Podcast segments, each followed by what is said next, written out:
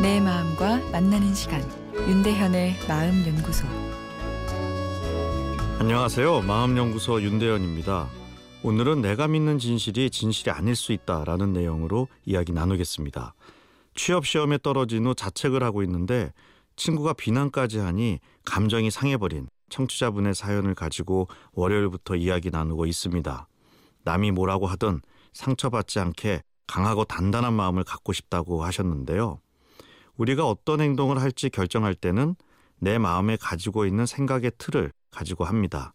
어떤 것이 더 가치 있는지를 판단하는 틀을 가지고 있는 셈입니다. 내가 믿는 진실, 가치관이 거기에 담겨 있죠. 그런데 그 틀이 정말 맞는 거냐에 대해서 가끔은 고민할 필요가 있습니다.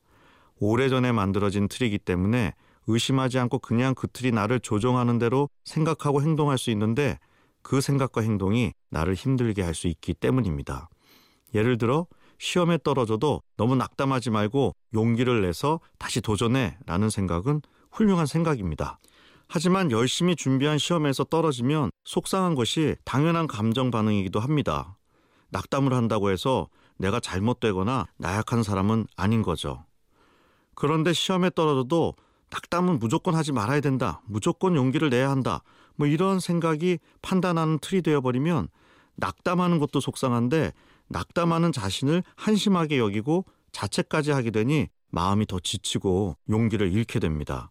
실패했을 때 낙담하지 않고 용기를 내기 위해서는 실패와 용기 사이에 충분한 위로가 들어가야 합니다. 다시 말하면 시험에 떨어졌으면 충분히 내 스스로를 다독여주고 주변으로부터 위로를 받는 것이 다시 도전할 용기를 얻는데 중요하다는 것입니다.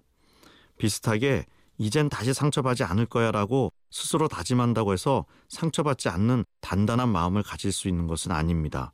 살다 보면 속상한 일은 생길 수밖에 없는 것이고 이럴 때 나를 위로해 줄 시스템을 잘 만들어 두어야 내가 강해질 수 있는 것입니다. 직선적으로 바른말 잘해주는 친구도 소중한 친구이지만 동시에 내 입장에서 공감해주고 따뜻한 위로의 말을 주는 친구도 함께 있어야 합니다. 내 마음도 마찬가지입니다. 내 문제에 대해서 날카롭게 분석하는 것도 필요하지만 낙담했을 때는 우선 수고했다며 스스로를 위로하는 과정이 꼭 필요합니다. 섬세한 분들이 마음이 강해지기 위해서는 내가 섬세한 만큼 나를 공감해 줄 사람을 내 주변과 내 마음 안에 확보해 놓아야 합니다.